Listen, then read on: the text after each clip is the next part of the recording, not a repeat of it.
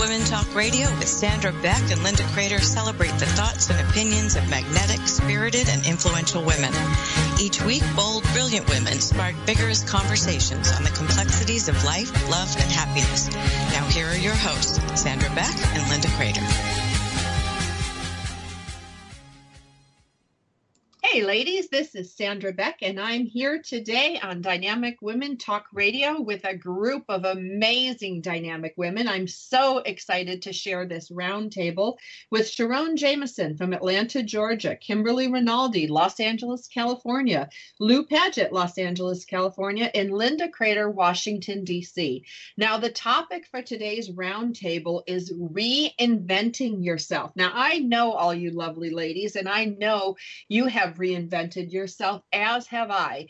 I liken myself to a software program. You know how there's different releases? There's like Sandra Beck 2.0, that's my 20s. Sandra Beck 3.0, that's my 30s.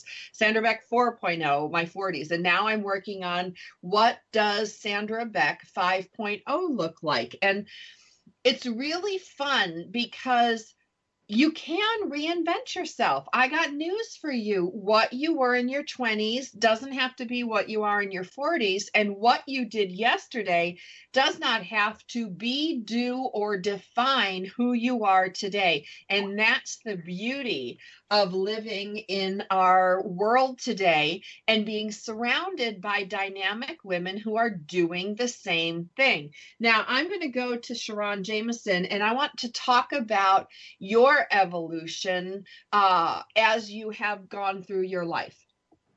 Wow, my evolution has been really interesting. I, I think I started my 20s as a person who wasn't really sure of herself.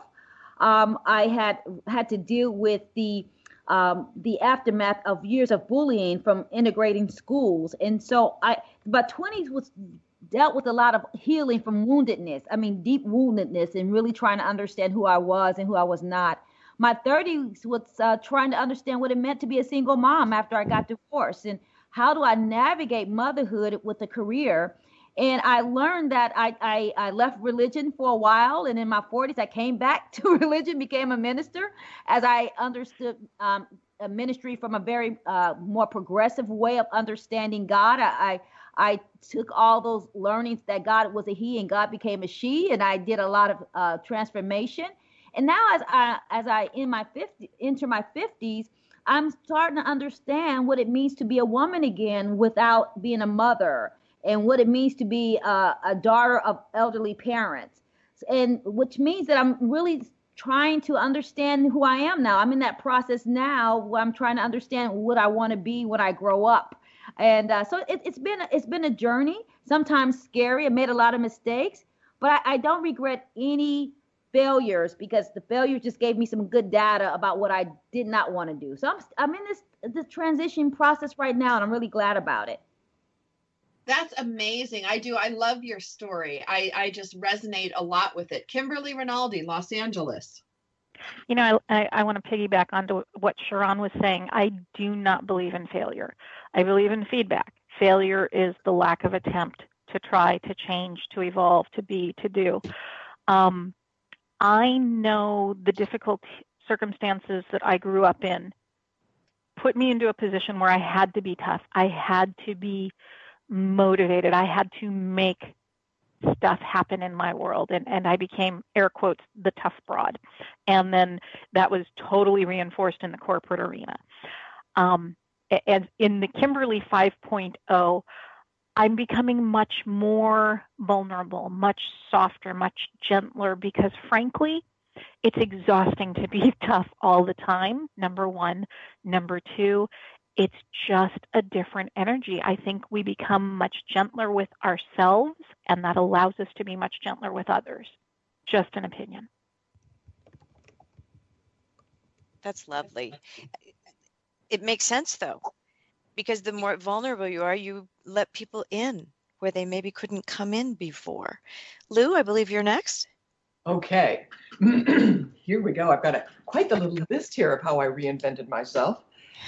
Um, one of the things that I learned is my family, I, I moved schools a number of times. And uh, what that did is have me realize that when you arrive and you're a, a new face in old surroundings for the majority of the people, you do have a chance to completely reinvent yourself or be who you want to be. And I was uh, working at 20th Century Fox, and a woman who was a friend of mine, who was a therapist, she knew how I was. Uh, we knew one another from the gym, and she had these fabulous dogs. And I remember I was playing with her dogs one day, and she looked at me and she said, You know, Lou, why don't you treat people the same way you treat animals? Hmm. And I hmm. looked at her and I said, What do you mean? And she said, You are so standoffish with people. You push them away. But she said, You go up to animals and you are. You you want to play with them, you want to cuddle with them, and I'm like, oh my God, you're so gorgeous. And she said, why don't you do that with people? And I, I listened to that, and I was like, she was right. And then the next, when I got my next job, which was at 20th Century Fox, I realized I am going to use that as the way how I treat people. I'm going to treat people the way I treat animals. And her comment to me was, and look, if some if a dog or something starts to bite you, you don't have to keep playing with it. You just push it away. So I did that when I got to Fox. And I would just say to people, Hi, how are you? And it wasn't that I was trying to get something from them. I was just, I just, I had my little mantra was treat them like you would treat an animal. And people responded in a way, I was all over that lot. People really didn't know what I did, but everybody knew me. And it was something that I could then uh, approach people and say, hey, listen, can, may I ask you a question about something? And that was how and where I started writing and started doing my seminars. And I, when I started the seminars, I didn't want people to know it was me doing them. I did not want people to know I talked that much about sex, period, because I was scared of the judgment. But the thing that had me keep doing it is when people said how it changed their lives. Mm-hmm. Now, did I know that I was going to be writing? No, I that was never on. I some people love to write. That's not my specialty. Speaking's another thing for me. But and actually, I got an F in my only English class in university because I didn't hand in the assignments. And I had a crush on a guy who was in the class, and then I realized, no, I don't have such a crush on him, but I didn't drop the class. But so I can write, but I can write because I know the information. And what I also knew when I left my marriage, when I drove out of that driveway, I did not look back. I knew that things had ended. There was no, this was not about let's recreate something here. It was done. So my reinventions were as a result of, and Sam, let's be honest, one of the reasons why when you hit the dirt and everything for you, you are also, you were postpartum, you had two little boys, and your whole world just got upended. No wonder. Okay. And yeah, that was kind of a Mack truck moment. that's a that's an understatement. But when you move and you move back to a place where you've been before, people seem to expect that you're going to be exactly the same as you were when you left. And I knew that was not the case, that anytime you go through a life change, you are going to change. So, oh my God, we become the bionic woman. You know, it's like better, mm-hmm. stronger, faster. like I've got, you know, these bionic legs and these this bionic heart. I mean, it is part of what we go through, part of our our reinventing ourselves. Mm, well, and I think it, instead of a reinvention is, I think we we are creatures who make choices and we evolve and then we evolve again. And it's almost like butterfly moments on an ongoing period through our lives. Sometimes we have to sort of hibernate. Sometimes we have to go into that chrysalis phase, and then we come out. At which point, and I'm was it Jack Canfield? His comment. Uh, he was talking about when he when it stopped being fun for him. When he was reading things for Chicken Soup for the Soul, he knew it was time for him to move on.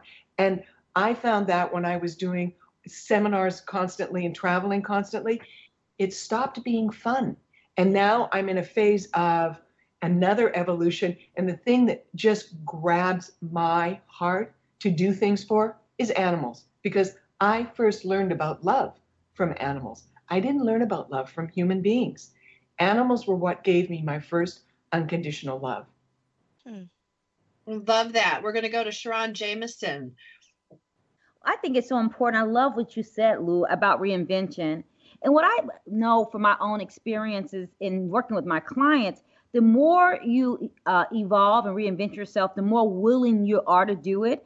I think many times that first iteration of who you should be is always the hardest because you you are so concerned and you're not really following your gut and you're not really clear about if this is who you want to be.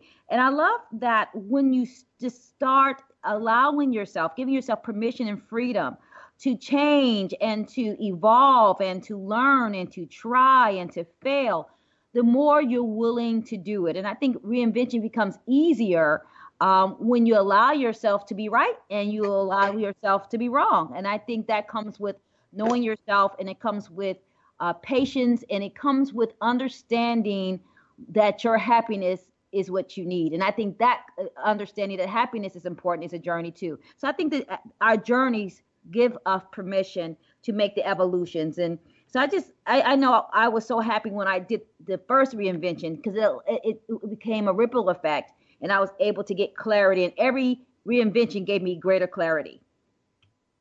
Well, and I think that's something that um, this reinvention, the clarity, the evolution, lessons from failure. These are show topics that we have talked about in the past. If you liked what you're hearing today, check us out on Dynamic Women Talk Radio. You can also find us on iTunes, and we've made it simple so that the, the title of the show is the concept. So today's title is Reinventing Yourself, and we're talking about women who have reinvented themselves and done it in a remarkable remarkable way. These women today are the best you are going to get in reinventing yourself. We will be back after the break and we're going to talk more about the painful parts of reinventing because when you reinvent, friendships fall away, careers fall away, marriages and family can fall away. How do we work through that discomfort and stay on course?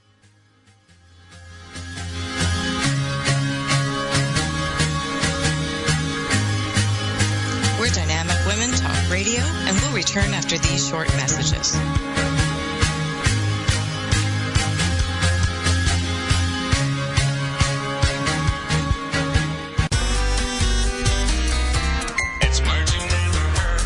If you're like me, when you've finished dining at a restaurant, you hate waiting and waiting for the check to arrive so you can pay and get on with your day. Admit my rocket, as my kids call it, starts going off, and my husband always wants one more cup of coffee, and I'm ready to go, wiki wiki, let's go. It's not that I'm tense. I'm just terribly alert. My husband always has a cup of coffee in his hand, so much so he is wearing out the handles of our coffee mugs. But then again, he's not as bad as the French writer Voltaire, who drank 70 cups of coffee a day. I can't drink coffee before going to bed because I get too wadgety. My husband, on the other hand, can drink several cups of joe and go right to sleep. And I'm not talking slumgullion. That's weak coffee. It's I'm Carolyn Davidson, and you can have fun challenging your words you never heard vocabulary with my new app, Too Funny for Words.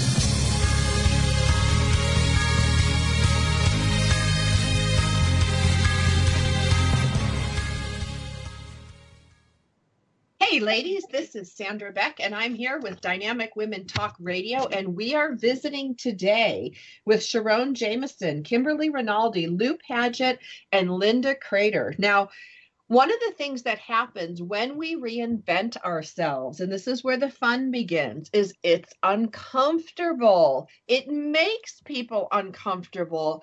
Where I was once married, San, with two small children who dutifully knew her fate, her place in the world, all of a sudden became big mouth radio San. And that was hard for a lot of people to take. And there were people who didn't know me prior to my marriage, and my marriage was as was one that like for whatever reason, successfully shut me down. And I felt like I had no voice. And it was really funny to me that as I was coming out of my divorce, here I get these radio shows. And all of a sudden I have my voice and I have something to say. And I felt rejuvenated, like I had been transported back to my 20s, only I was bigger and better and stronger and had more experience and more to share. However, there were people, especially during my decade of married years, that were like, oh, well, who does she think she is? Or what makes her the expert? They would post nasty things on my social media that she's not powerful. She thinks she's the host of powerful, powered up talk radio. I know her. She's not powerful. She was a train wreck. I mean, really nasty things. Um, posted about me. And so the reinventing process for me was very uncomfortable. Thankfully, my kids were so little, they could just watch mom evolve, and that was normal. And I'm grateful for my friends who stood by me, uh, many who are on the show today, and my family who just like stood back and go, okay, well, okay. That was what they'd say, okay. and mm-hmm. that discomfort um because you know when you're trying something new and it's you and it's your life and it affects your kids and your friends and your family uh, that reinvention process can be scary and uncomfortable and especially difficult when it's forced upon you. Not all of our evolutions and reinventions are by choice. I'm going to go to linda crater first. Uh, boy, that describes mine. Um, I, I was in my 20s, very naive, completely trusting of the universe and everybody around it. I loved the world, the world loved me. In my 30s, I got married at 22, too young, but I I was I was in love, um, and, and uh, that was the years of of the striving and working together uh, as a mission and accomplishing goals, etc. And then I started my first company when I was 37, after part-time jobs and 12 years of teaching jazzercise and raising my two children, and suddenly I was given an opportunity to start a company, and within 13 months, I grew it into $10 million. Two years later, it was $20 million. And at eight years, it was $30 million. And then it all crashed when I was asked for a divorce um, after of both types, uh, both physical infidelity, but what I found to be harder was financial infidelity and betrayal. And I was crushed. So, this trusting person I lost all trust. I lost all confidence in my choices about everything. Um, um, I circled the world around my children. But um, Lou, this is when I found your books because I didn't feel like much of a woman anymore. I, I felt like I'd failed at every possible level that I could. And then I, I did learn afterward that those things weren't me uh, certainly I'm part of that. I can never say that a divorce is one person only, but there wasn't a lot of um, mutuality wanting to keep it together. And it's the Bonnie Raitt song, you can't make someone love you. So right. you mm-hmm. then move on to make a choice whether you trust again, whether you're going to risk vulnerability again. And I chose to do that. I, you know, I always left my um, it was obvious people could get in touch with me. I decided not to hide, even though I had many reasons to hide. It was very public and very humiliating. Um, and I went from the peak of success to the dirt, as Sandra had put it earlier. And then that reinvention comes because women like us don't give up we do not give up. And so we get up again. And I have bankers boxes full of reinvention. I'm a serial entrepreneur. That company was one of six. This current one is my seventh some are more successful than others none of them have been another you know home run like that one but i don't want that anymore i don't want the big staff i don't want all those things so instead you sometimes move from success to what I'd rather call significance, things that mean something to you. And in my case, it was a calling. To start, and I, I do mean a true calling, to, to start working with veteran families and the caregivers of our wounded, ill, and injured. And then that turned into a radio program that did, and then into multiple radio programs because as you know, Mack truck moments happen to all of us, I think you have a choice whether to cower, and believe me, I did cower. If there's a certain chair in my home that if it could talk or my pets could talk, because Lou, I agree with you about animals, um, that would make a series of books. I'd be a tragic comedy on the um, television. But I think that reinventing yourself, whether it's wanted or unwanted, still brings out things in you that you never knew you had, strength you never knew you had, and you come out just a different and better and stronger and more resilient and able to help other people go through those things. So I, I like to call us wounded healers, those of us who've gone through some stuff and can walk with other women. Right. Kimberly Rinaldi, Los Angeles, California. You know, I, lo- I loved what you were saying, Linda, and um, one of the things it, it's something that came up literally within the last couple of days uh, someone had posted they wanted to know what have i learned about love? And they were kind of taking fielding that question for a child who was working on a project. And my response and this may sound really jaded but i want you to understand what i've learned about love is any relationship and whether it's love whether it's affection whether it's friendship whether it's work any relationship you get into, this is like self defense 101. If you're going to survive, understand you're going to get hurt. It's going to happen. And I I have to say up until I was 30, I really believed I could go through my life avoiding pain. Oh my god, I'm getting emotional on this. Um, and that was something that was a real tough one for me because I grew up in as I've said, really difficult circumstances. So I really talked myself into the belief that I could avoid relationships and I could avoid being hurt and I picked all the wrong, you know, men for all the right reasons.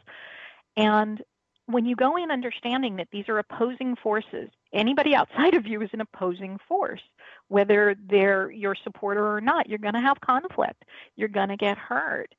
Um, that brings me to the second point I want to make is in this reinvention process, I, I don't do um, New Year's resolutions, I do themes for a year, and this was three years ago. And then I'll clean it up for you guys. But I had posted on my desk if you're uncomfortable, you better flip and be doing it. Because if you're comfortable, you're already doing it. And you know what that flipping was.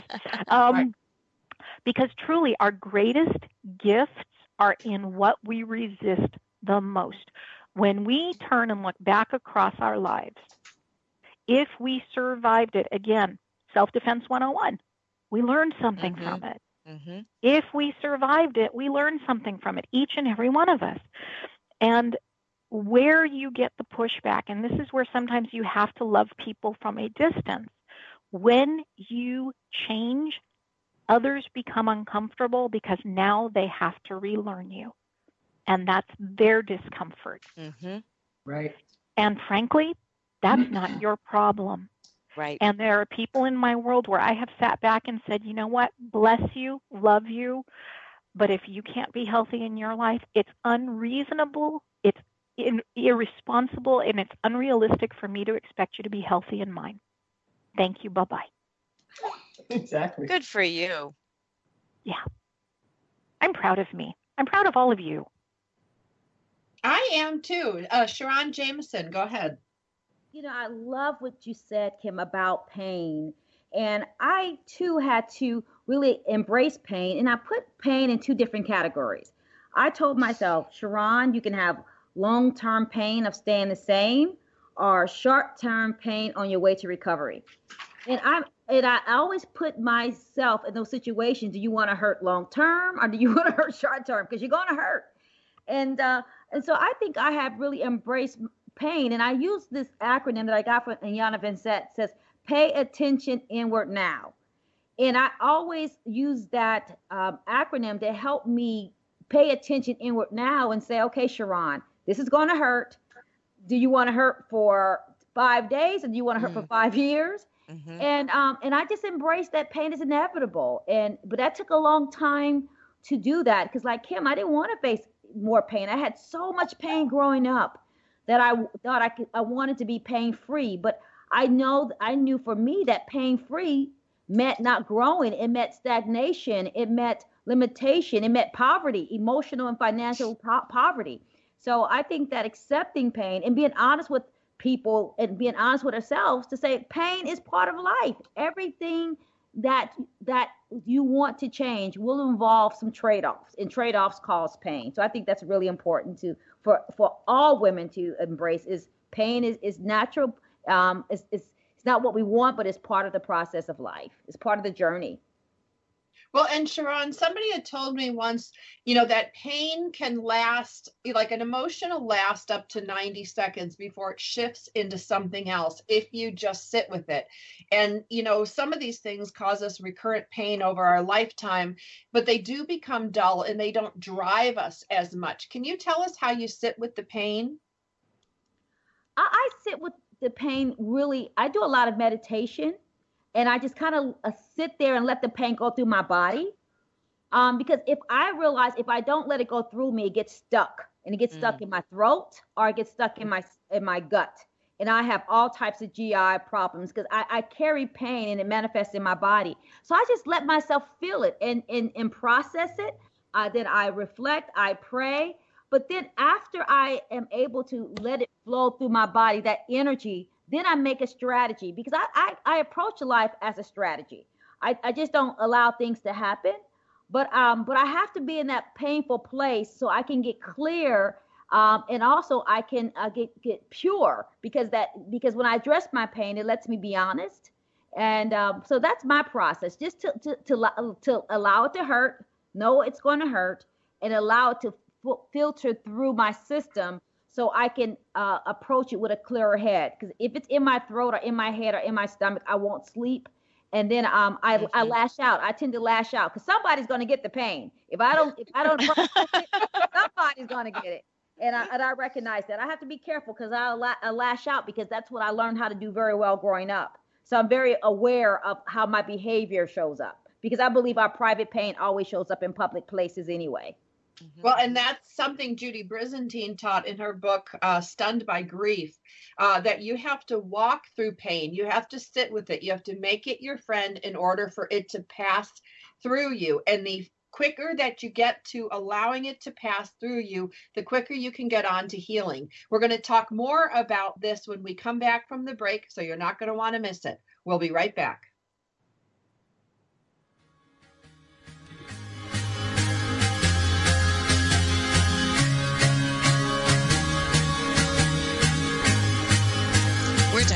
Women Talk Radio, and we'll return after these short messages. You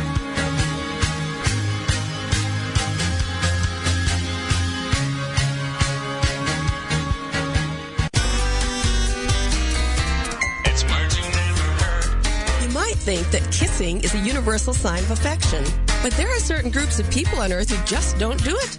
I think they don't know what they're missing.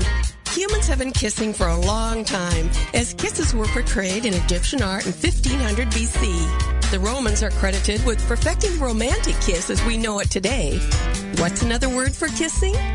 Osculation.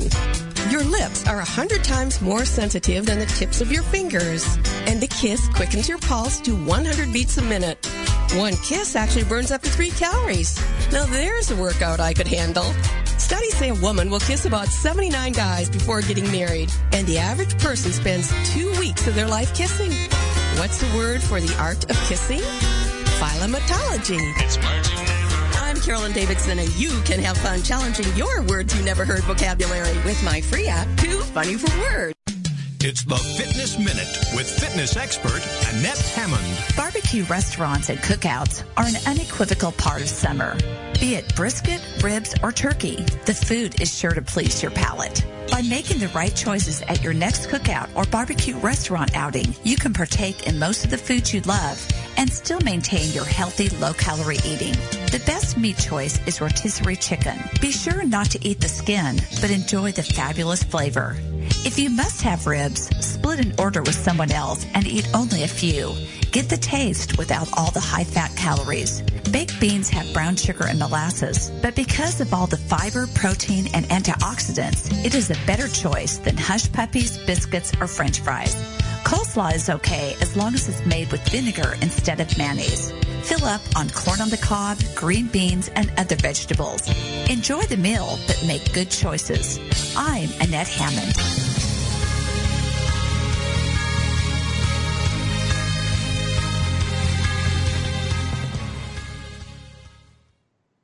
Hey, ladies, this is Sandra Beck, and I'm here with Dynamic Talk Women Radio panel Sharon Jameson, Kimberly Rinaldi, Lou Paget, and Linda Crater. And we are spanning the globe uh, today and on other episodes talking about concepts that uh, that really trip us up as we go through life if we don't talk about them. And one of the things is when we talk about reinventing yourself is the personal pain that either leads us through the personal reinvention process or the personal pain that comes as a result of reinventing ourselves. And when we get real with ourselves, when we get honest with ourselves and we make the changes we need to make, let's be frank, not everybody's going to go whoopee cheesy. Mom is not doing everything for me anymore. My wife is not at my beck and call and she's going to college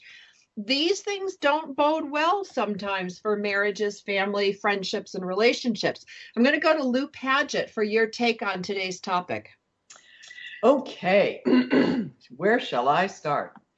Hmm. Um, when I when we speak of reinventing or you know evolving, I am the combination of every one of the careers that I've had, whether having an art gallery, being a student in New York, uh, real estate sales, paper broker, 20th Century Fox, each one of those things contributed something that at the time I did not realize were going to be pivotal in helping me build my business. When I started speaking, and then my business went from local to regional to national to international in six months.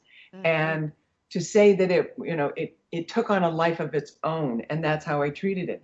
Now, when I first started doing my presentations, I didn't want people to know that it was me because I knew I was going to be judged as sleazy or loose because I talked about sexuality.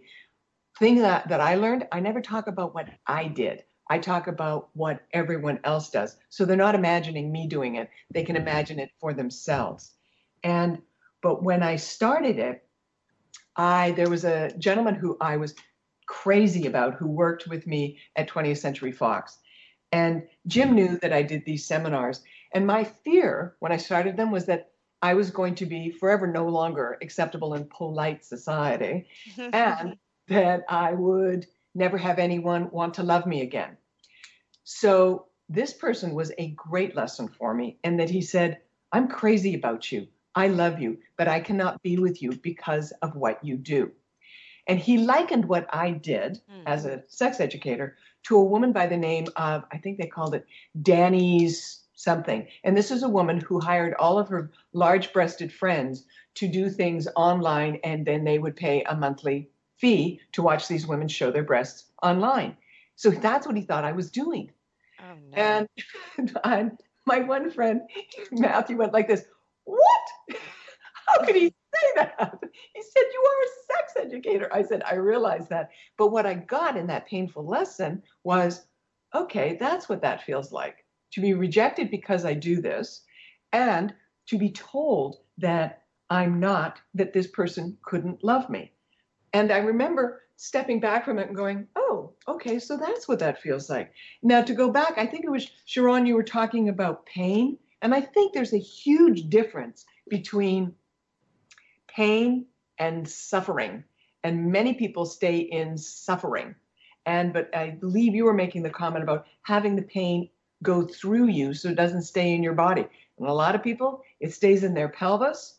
Sexuality gets impacted, and they will find that it gets released when they are doing something like yoga, and they'll burst into tears as a result of you know the release that occurs.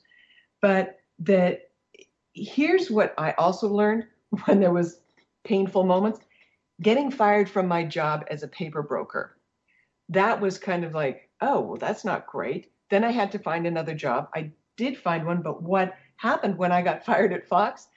I got fired at Fox. I lost my job. I tried to apply for benefits, uh, unemployment benefits, and they wouldn't give it to me because I said I was actually looking at trying to build my own business. And the woman just said, Well, then you're not qualified. You, you don't qualify for getting any benefits. So I got fired, no income, didn't get the uh, unemployment benefits. And then my roommate moved out. So in one month, I went from having the money to having nothing. And I remember walking around in my apartment, and this is the elevator of that apartment was where Stan and I first met.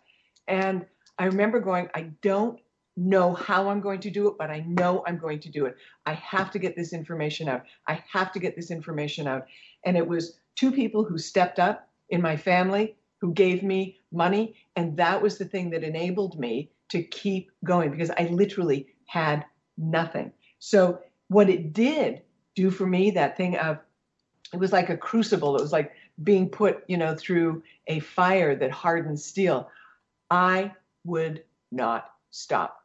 And I learned that when I moved to New York as a student. Great way, you know, going in new place. And I wanted to go someplace where nobody knew me because everybody knew me in my hometown. And I wanted to be, you know, anonymous.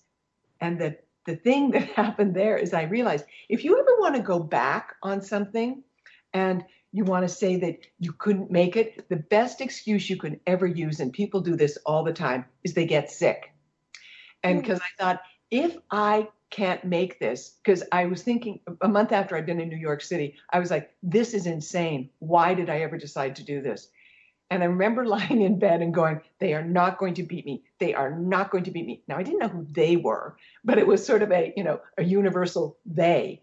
And I had to literally create myself as a student. I was a member of junior league.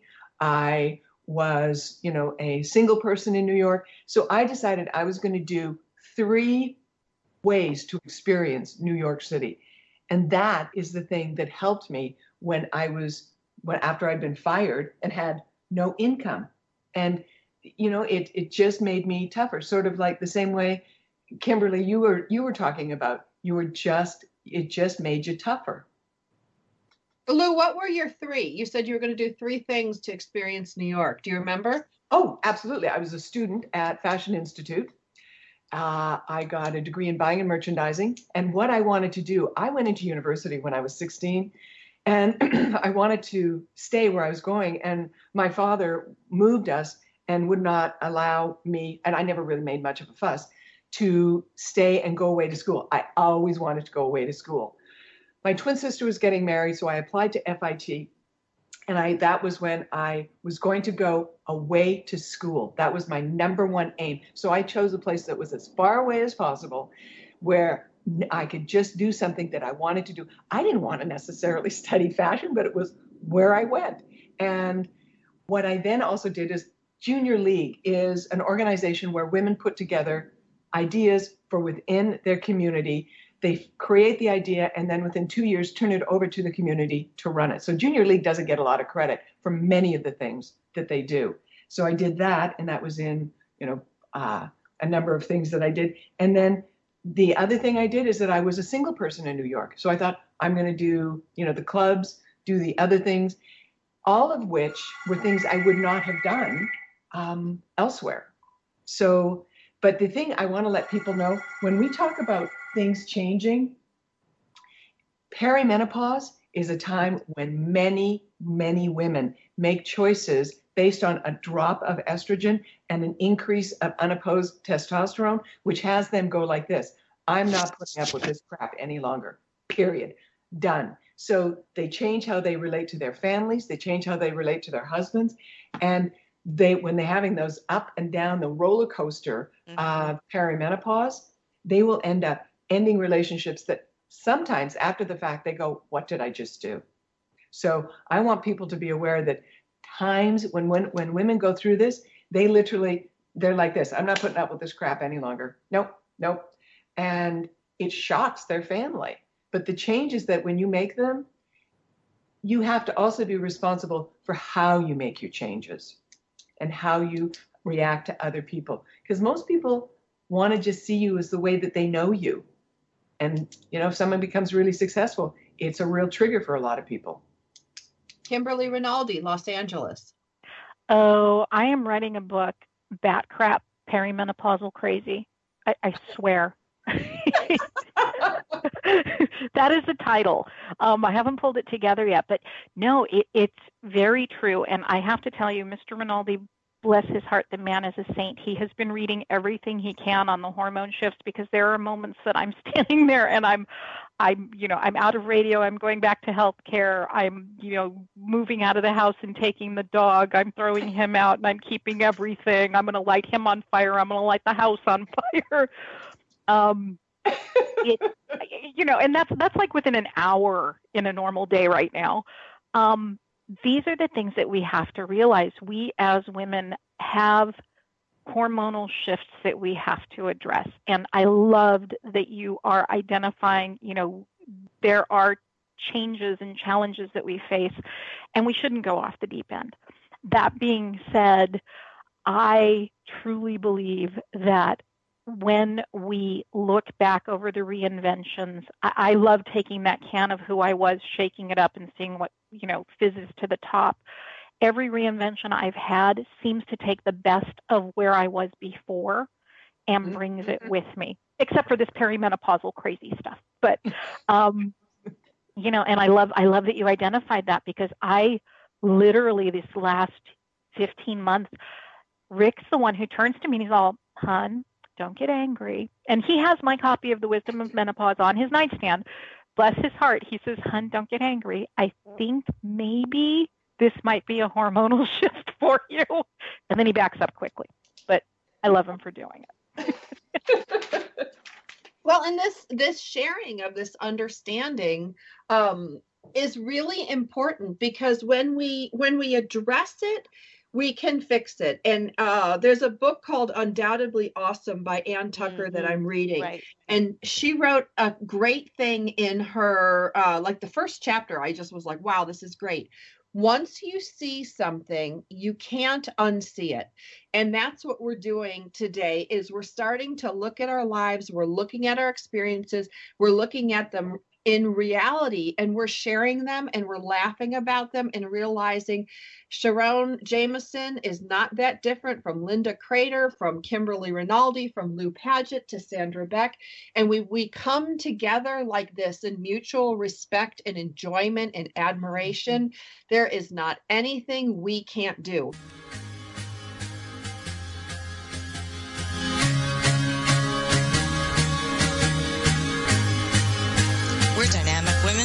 Radio, and we'll return after these short messages.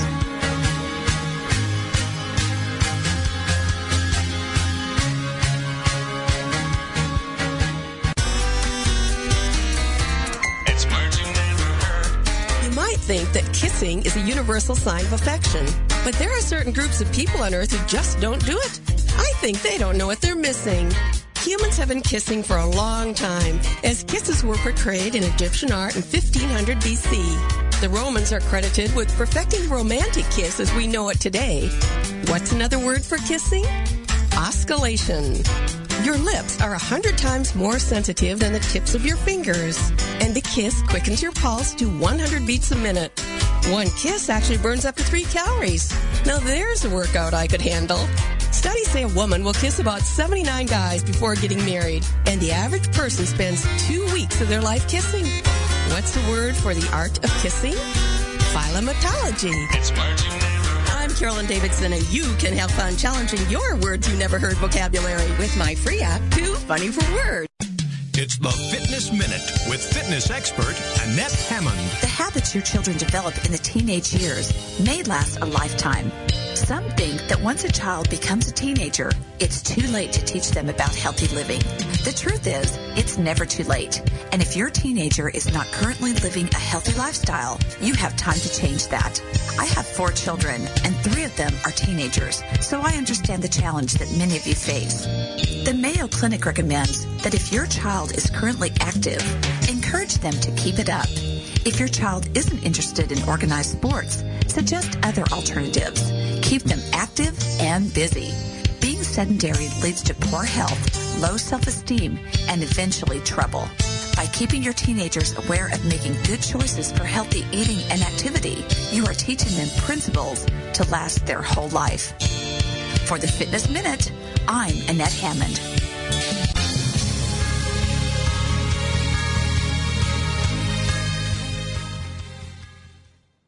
Hey, ladies, this is Sandra Beck, and this is Dynamic Women Talk Radio. And we are visiting today with Sharon Jameson, Kimberly Rinaldi, uh, Lou Paget, and Linda Crater. Now, one of the things that we talked about is that there's a cost to reinventing yourself. And that cost can be personal, emotional, spiritual, and financial as we go through the trenches of reinvention. I'm going to go to Linda Crater first. I, I, think that that is, we were talking about that on the break, and I, I, think that any time change takes place, there is a cost. There's a, a transfer of currency of some type, whether it's time, money, emotion, spiritual, whatever you said was correct. And I think that there has to be a willingness to accept that cost, or if, if it's not something that you are starting or initiating yourself, or paying that cost if it is a choice that you're making to move forward. And I think that those are things that as you get older, you learn that the cost is usually worth it. Um, maybe you would do things differently if you got a do over, but life doesn't give you do overs. And what do they say? Life is not a dress rehearsal. No, it is not. And so you believe in yourself more, but no matter the changes, you will pay a cost. And that cost can be in the issues in your tissues, as you were talking about, Sharon, or it can be financial, it can be in any realm of your life. But the cost the, the the piper will be paid at some point or another and so the more you embrace the fact that there is a cost to what goes on the more you realize you can pay it and you can move on to the next thing and the doors will open and the flow goes on. So I think there's a lot of positivity that goes forward with changes and reinventing yourself. And Kimberly, I believe you said you take the best parts of before with you each time you reinvent yourself. And I think some of that comes from age, experience, and wisdom. We can't be wise unless we've been young and foolish. So I, I love this aspect of life, this phase of life, and, and reinvention doesn't have to be only pain. It can also be brilliant light that you're walking toward. Lou Paget, Los Angeles, California. Um, you know, when we speak of the cost, I, I sort of use the terms cost and choice interchangeably. Mm-hmm. And because if we're making, and you know, we all have heard that statement, well, I just couldn't make a choice. Well, you just did lamb chop. You made a choice not to make a choice. So mm-hmm. don't worry about that. Yet when I was younger, I had uh, an opportunity to make, I was asked by this one person, and they said, um, I've met the person that I want to marry. I said, Well, who's that? And he said, It's you. And I said, Well, you me. and he was much older than I was. And I did not give an answer to that. And then I get a phone call telling me that he has just gotten engaged to this other person. And at that moment, I vowed I would never not make a choice so that I would not have to live with regret. And when, and I think the thing that often will happen for people when they look at what the cost is going to be, they look at what the things that are going to be painful as opposed to the things that will have them grow. And when you make a choice, yes, there is a cost. Maybe someone stays behind. Maybe you move and you leave behind that, you know, friendship. Yet, if you are in the state of mind that this is an expansive thing, that choice and those costs will be returned to you. One thing I want people to be really aware of the bigger your secrets are, and the more you're trying to hold on to them, the more you will not be able to go forward. I did a session with a woman yesterday.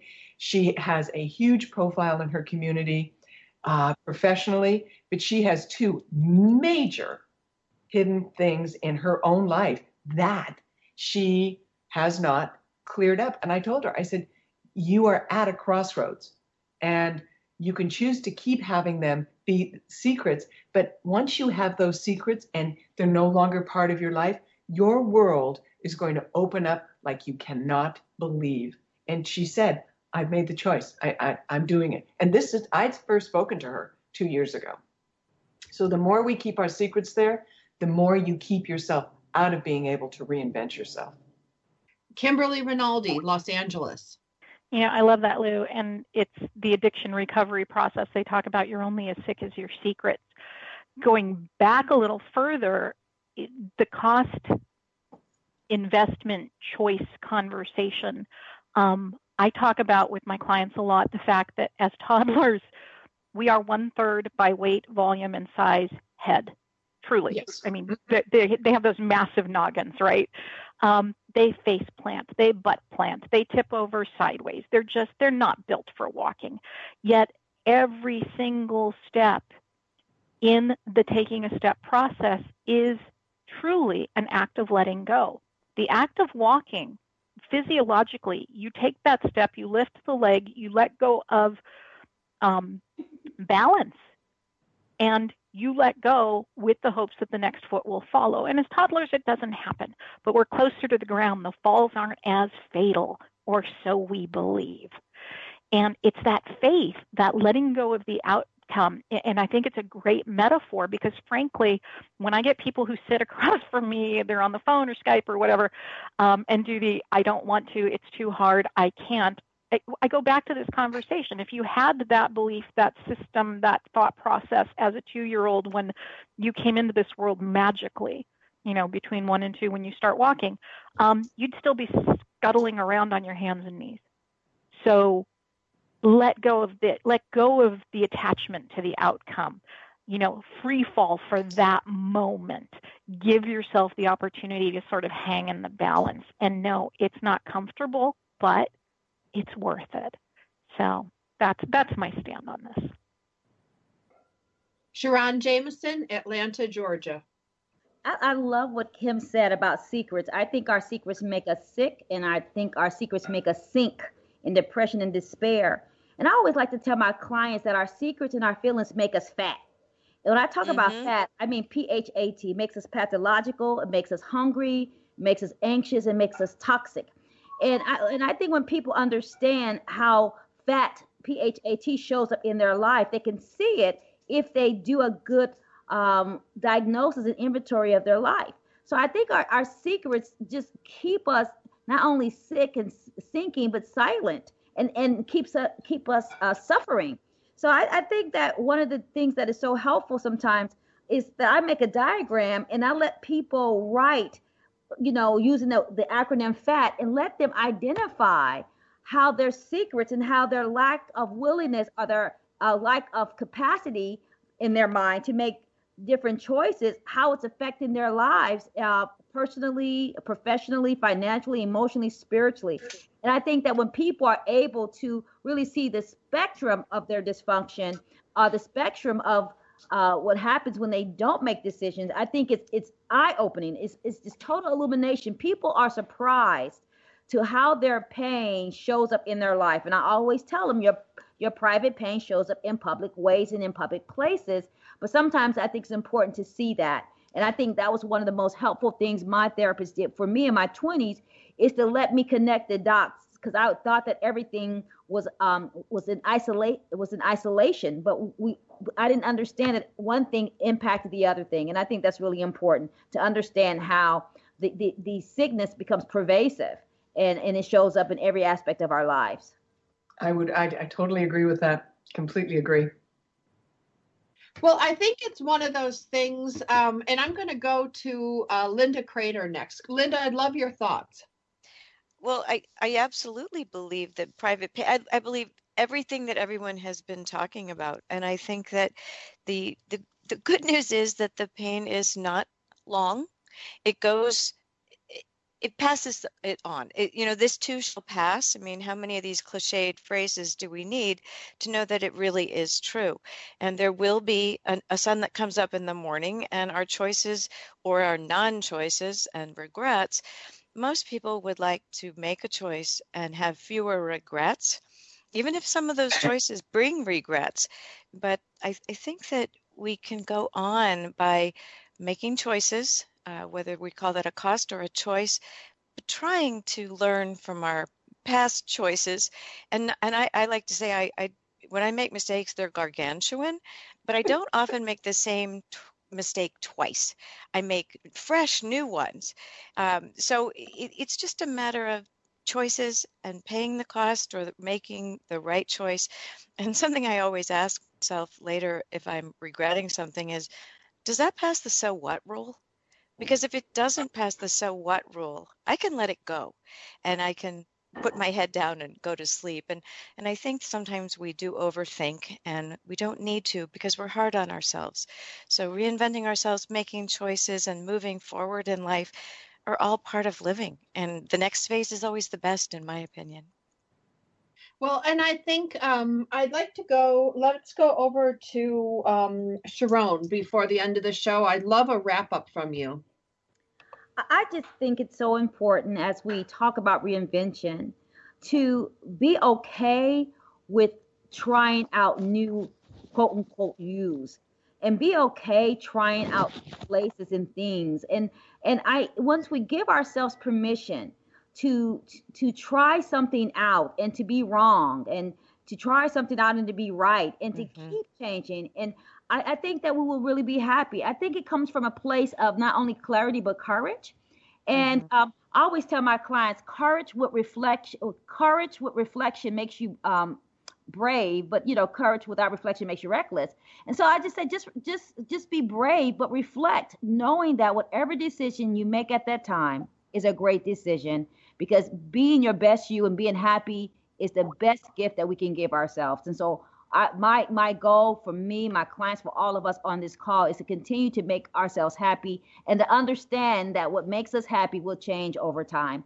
Um, w- w- when we get wisdom, we get to win. And so I tell people, get wisdom and you will win. Get self wisdom, you will win. And I think that's important. Amen. I'd like to thank um, you guys today for our Reventing Yourself episode on Dynamic Women Talk Radio. Sharon Jameson from Atlanta, Georgia, Kimberly Rinaldi, Los Angeles, Lou Paget, Los Angeles, and my partner in crime and co host, Linda Crater in Washington, D.C. If you like today's episode, check us out on iTunes uh, or go to Dynamic Women Talk Radio. We'll be back again next week and have a good one. Make it count.